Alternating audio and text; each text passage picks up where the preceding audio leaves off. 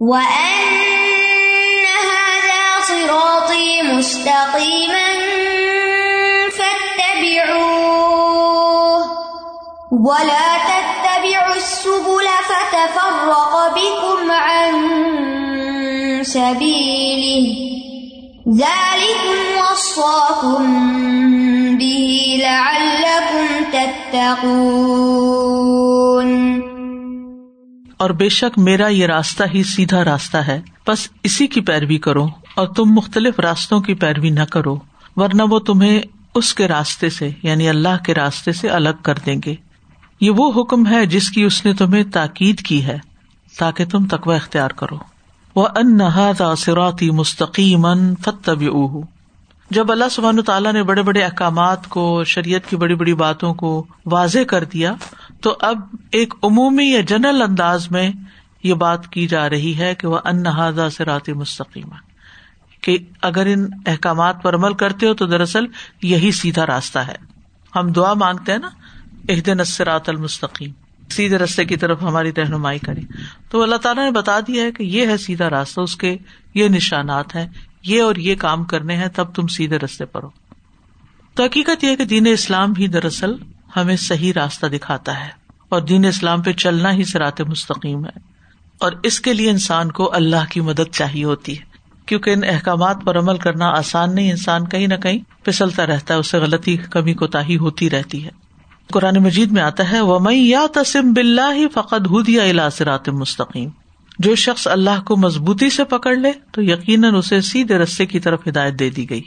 جو اللہ کو مضبوطی سے پکڑ لے۔ یعنی اللہ کی مدد حاصل کرے، اللہ پہ توکل کرے، تو وہی سیدھے رستے کی طرف چلے گا۔ ولا تب بولا ایک طرف اس بات میں بات کی گئی، دوسری طرف نفی میں کی گئی۔ اس رستے پہ چلو اور رستوں پہ نہیں چلو۔ مزید تاکید کر دی گئی۔ کیوں؟ ورنہ وہ تمہیں اصل رستے سے جدا کر دے گا۔ تم سے اصل رستہ کھو جائے گا، بھول جائے گا۔ مراد اس سے کیا ہے؟ سبل یہ کیا ہے؟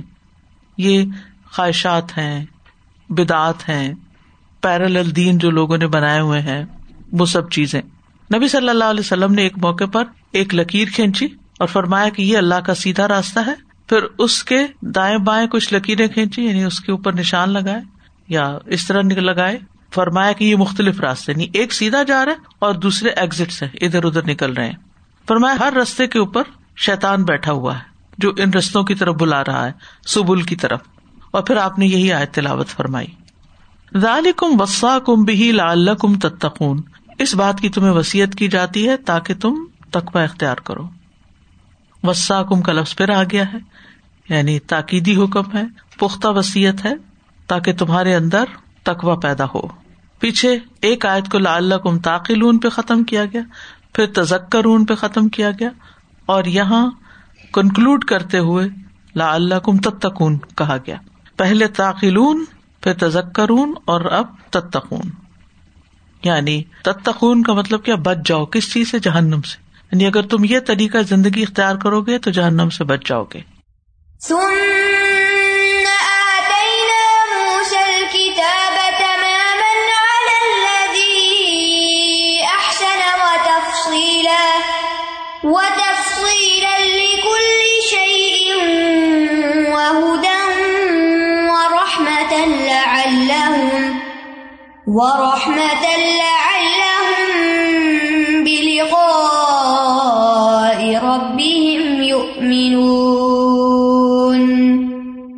پھر ہم نے موسا کو کتاب دی، اس پر اپنی نعمت تمام کرنے کے لیے جس نے نیکی کی، اور ہر چیز کی تفصیل اور ہدایت اور رحمت، تاکہ وہ اپنے رب کی ملاقات پر ایمان لے آئے ثم آتے نہ موسل کتاب ثم، پھر۔ یہاں ترتیب زمانی نہیں کہ وہ پہلے کچھ ہو چکا پھر اس کے بعد، کیونکہ علیہ السلام تو پہلے آ چکے ہیں۔ مراد اس سے کتابوں کی ترتیب ہے یعنی علیہ السلام کو جو تورات دی گئی، پھر اس کے بعد محمد صلی اللہ علیہ وسلم کے پاس کتاب آئی۔ یعنی ترتیب اخباری اس کو کہتے ہیں کہ خبر دی جا رہی ہے۔ یہ خبر جو اوپر باتیں کی گئی محمد صلی اللہ علیہ وسلم کو دی جانی، اور پھر ہم نے اس سے پہلے علیہ السلام کو بھی دی۔ تمام کا مطلب ہے نعمت کو مکمل کرنا، نعمت مکمل کرنے کے لیے اتمام کے معنوں میں۔ اور ایک مانا یہ کیا گیا کہ اللہ بھی آسنا کا مطلب ہے موسی علیہ السلام، جو عبادت اور اطاعت میں محسن تھے۔ اور احسان کا ایک معنی علم بھی کیا گیا ہے کہ انہوں نے علم حاصل کیا، یا جس نے بھی علم حاصل کیا۔ یعنی نیکی کی مراد کون سی نیکی؟ یہ کتاب کس کو فائدہ دے گی؟ جو اس کتاب کا علم حاصل کرے گا۔ تو اللہ سبحان تعالیٰ نے موسا علیہ السلام پر احسان کی تکمیل کی تھی۔ وہ تفصیل الک الشعی اور ہر چیز کی ضروری تفصیل اس میں بیان کی گئی۔ کس میں؟ تورات میں۔ وہ ہدم و رحما اور یہ تورات ہدایت اور رحمت بھی تھی۔ یعنی ہدایت کی طرف رہنمائی کرنے والی اور رحمت کے ذریعے خیر کثیر عطا کرنے والی۔ لا اللہ بلقاء ربی منون شاید کہ وہ اپنے رب کی ملاقات پر ایمان لے آئے ابن عباس کہتے ہیں اس کا مطلب ہے تاکہ وہ قیامت کے دن پر ایمان لائے بلقاء ربی رب سے ملاقات کب ہوگی؟ قیامت کے دن۔ اور اس دن کے اجر و ثواب کی تصدیق کرے اور عذاب کی بھی تصدیق کرے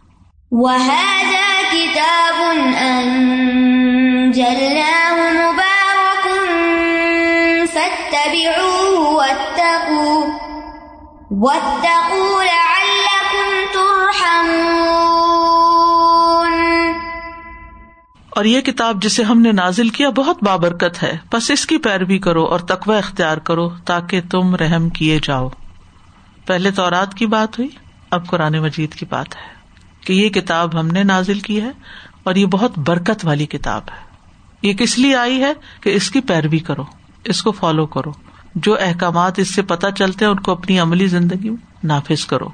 اور ساتھ ساتھ اللہ کا تقوی اختیار کرو تاکہ تم پہ رحم کیا جائے۔ تو اس سے یہ پتا چلتا ہے کہ جو شخص یہ چاہتا ہے کہ اللہ تعالیٰ اس پر رحم فرمائے، اس کو چاہیے کہ پھر وہ اس کتاب کی قدر کرے اور اس کی برکت سے فائدہ اٹھائے۔ اور اول مخاطب تو اس کتاب کے اہل عرب تھے، لیکن پھر یہ ساری دنیا کے لیے باعث رحمت ہے۔ اور مبارک کا لفظ کئی دفعہ ڈسکس ہو چکا ہے، جس کا مطلب ہے خیر کثیر اور خیر میں دوام یعنی بہت زیادہ اس کے اندر خیر ہے۔ جو شخص اس کتاب کو پڑھے گا، اس کے لیے خیر ہی خیر۔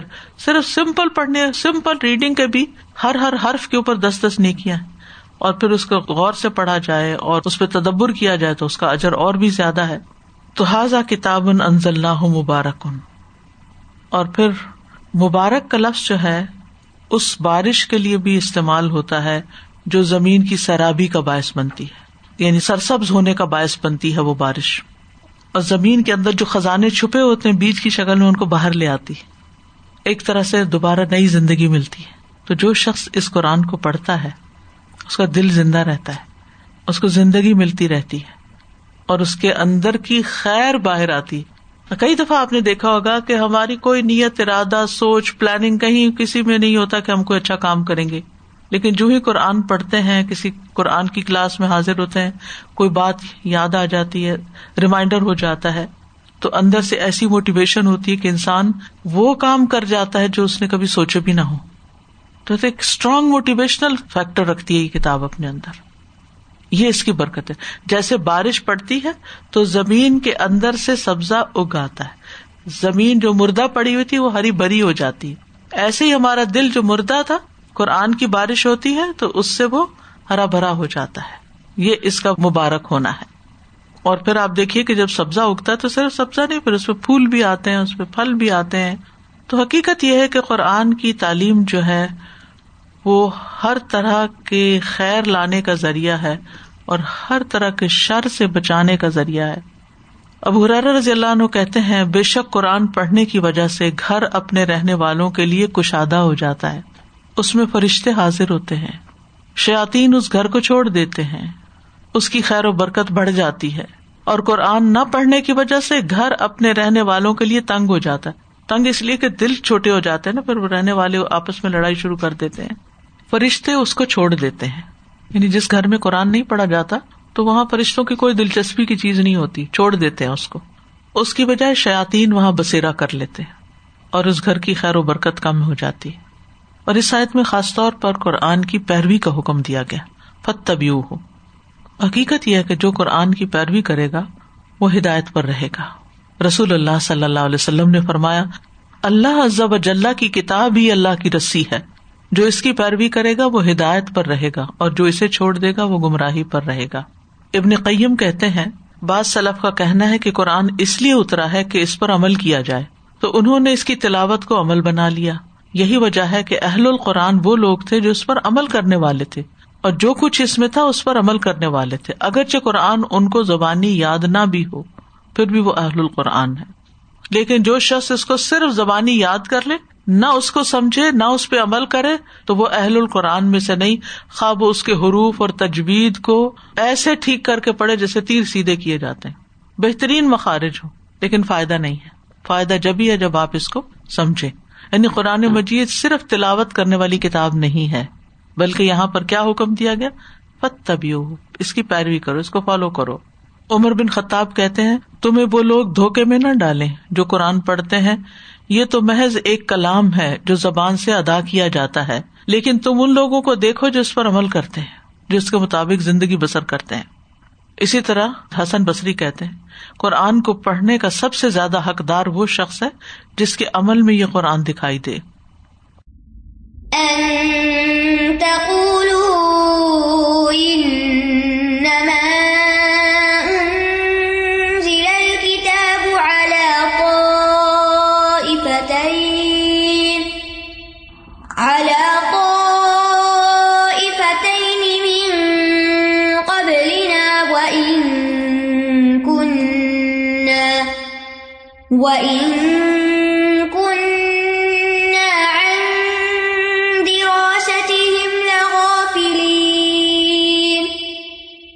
ایسا نہ ہو کہ تم کہو کہ ہم سے پہلے کے دو گروہوں پر کتاب نازل کی گئی تھی اور بے شک ہم اس کے پڑھنے پڑھانے سے یقیناً غافل تھے۔ مطلب یہ ہے کہ ہم نے یہ قرآن نازل کیا ہے تاکہ اے اہل عرب تم کہیں یہ نہ کہو کہ ہم سے پہلے یہود و نصارہ پر تو آسمان سے کتابیں اتاری گئی اور وہ ان کو پڑھتے پڑھاتے رہے اور ہمیں ان کتابوں کی کوئی معرفت نہ تھی، علم نہ تھا۔ ان تقول انما انزل الکتاب اللہ تعی فتح من قبل اور ہم اس کو نہ پڑھ سکے۔ وہ ان کنہ دراست لغافلین۔ وہ کیا پڑھتے پڑھاتے تھے؟ ہمیں تو کچھ پتا نہیں تھا۔ وہ آپس میں ایک دوسرے کے ساتھ لگے رہتے تھے۔ یعنی مطلب یہ ہے کہ ہم نے اس کتاب کو اس لیے نازل کیا تاکہ تم یہ نہ کہو کہ پہلو کو تو کتاب دی گئی، ہمیں نہیں دی گئی۔ کوئی ایکسکیوز نہ رہے۔ اور تم یہ نہ کہہ سکو کہ ہم تو ان کی زبان کو نہیں سمجھتے تھے یا ہم اپنے کاموں میں تھے اور ان کو ہم اپروچ نہیں کر سکے۔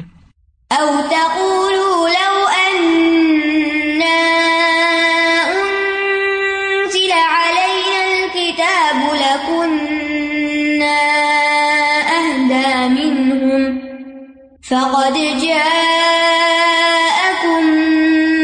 بينة من ربكم وهدى ورحمة فمن أظلم ممن كذب بآيات الله وصدف عنها سنجزي الذين يصدفون عن آياتنا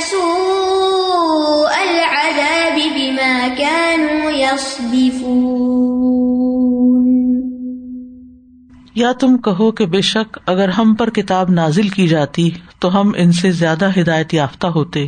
بس یقیناً تمہارے پاس تمہارے رب کی طرف سے کھلی دلیل اور ہدایت اور رحمت آ چکی ہے۔ تو اس سے بڑا ظالم کون ہوگا جو اللہ کی آیات کو جٹلائے اور ان سے اعراض برتے، ان لوگوں کو جو ہماری آیات سے اعراض کرتے ہیں۔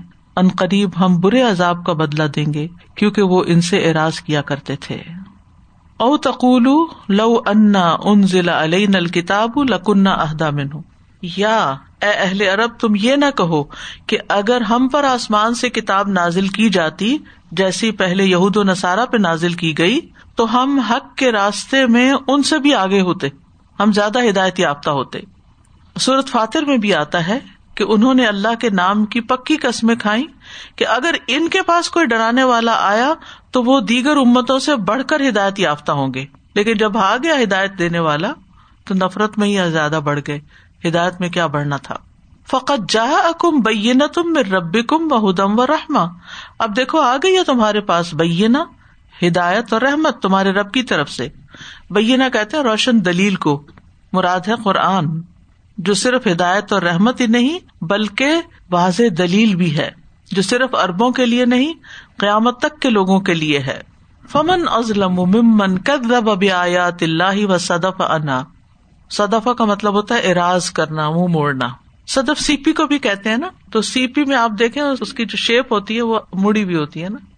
تو اس میں خود رکنا اور دوسرے کو روکنا دونوں مانے آتے ہیں۔ مطلب یہ ہے کہ رسول اللہ صلی اللہ علیہ وسلم جس چیز کے ساتھ تشریف لائے، اس سے تم نے کوئی فائدہ نہ اٹھایا، اس کی پیروی نہ کی، اور دوسروں کو بھی ان کی پیروی سے روکا۔ تو اس سے بڑا ظالم کون ہوگا؟ فمن ازلم و ممن کا دب آیات اللہ۔ سب سے بڑا ظالم کون ہے جو اللہ کی آیات کو جٹلا دے؟ اشارہ ہے اہل عرب کے ان لوگوں کی طرف جنہوں نے آپ کا ساتھ نہیں دیا، آپ کو جٹلا دیا۔ وہ صدف آنا اور دوسروں کو بھی روکا۔ جیسے کہ آپ تفصیلات جانتے ہیں کہ کافلوں کو بھی روکتے تھے، لوگوں کو بھی انڈیویجلس کو بھی اپروچ کرتے تھے۔ جو مسلمان ہوتا تھا، اس کو مار پیٹ کرتے تھے۔ سورت اللہ نام ہی کی ٹوینٹی سکس آیت میں ہم پڑھ چکے ہیں۔ وہ یا نہ ان یا نہ ان ہوں دوسروں کو بھی روکتے خود بھی رکتے ہیں۔ سنج ذلدین یسدفون ان آیات نہ سو الدابی بیما کانو یسدفون ہم ضرور بدلا دیں گے ان لوگوں کو جو ہماری آیات سے اراض کرتے ہیں۔ کیسا بدلا سو الزابی برا بدلا کیوں؟ بیما کانو یسدفون اس لیے کہ وہ اراض برتتے ہیں۔ تو یہاں اللہ کے راستے سے روکنے والوں کے لیے سخت بعید سنائی گئی ہے کہ اگر کوئی کسی کو اللہ کے دین سے روکتا ہے، تو پھر اللہ سبحان تعالیٰ اسے بدترین عذاب چکھائیں گے۔ اللہ سبحان تعالیٰ ہمیں عمل کی توفیق دے۔ پیچھے ہم نے پڑھا نا، پیروی کرو۔ یعنی جو پیروی کرے وہ کامیاب ہے۔ تو یہاں جو رکے اور روکے وہ ناکام ہے۔ واخر داوانا الحمد للہ رب العالمین. سبحان اللہ و بحمد کا اشد اللہ اللہ اللہ انت استخر کا و اطوب السلام علیکم و رحمۃ اللہ وبرکاتہ.